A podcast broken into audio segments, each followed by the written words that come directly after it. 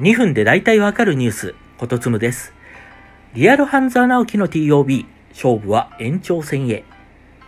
コロワイドがオートヤホールディングスに対して実施していた TOB、期限の25日時点で成立条件の45%に届かなかったため、コロワイドは9月8日に期限を延長すると発表しました。同時に成立条件を40%まで引き下げて成立の可能性を高めるとしています。これはコロワイド誤算だったと思います。これまでの投資家やアナリスト、メディアの見立てでも敵対的買収であっても今回は成立するだろうという見方は大勢でした。まあ、それは株主の6割を占める個人投資家が、まあこの買い付け価格、TOB 前から5割近くもプレミアムを設定した。この買い付け価格なら売るだろうというのが理由だったんですけれども、思ったよりもその個人投資家が硬かったです。まあ、それでも、なお、TOB を何が何でも成立させたいんだっていうこの狂気に近い執念、コロワイド、すごいです。過半数でなくてもいいと引かないと。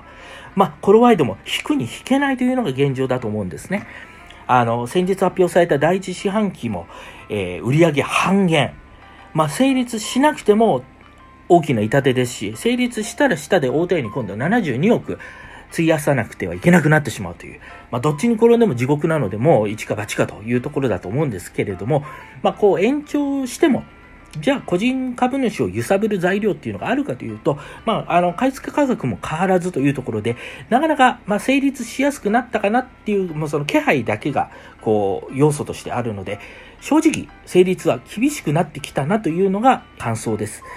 とはいえ、じゃあ、個人投資家が大手屋の現体制に満足しているかというと、ちょっとまあ微妙だと思うんですね。業績としても下がり上司、オイシックスとの業務提携、サブスク共同事業発表しましたが、その効果も未知数。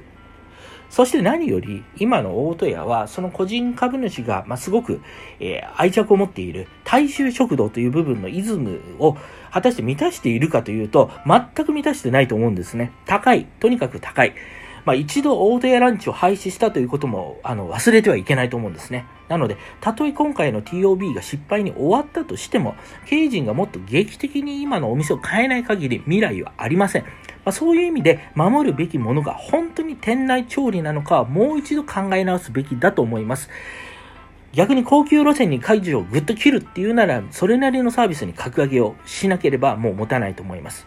まあ、なかなか今回極端ですよね。創業者の理念、理念、理念で、なかなか中身が伴ってない大手屋の経営陣に、効率、効率連合のコロワイド。その間を取れるものはないんだろうかというのが、まあちょっと印象としてあります。果たしてどうなりますでしょうか。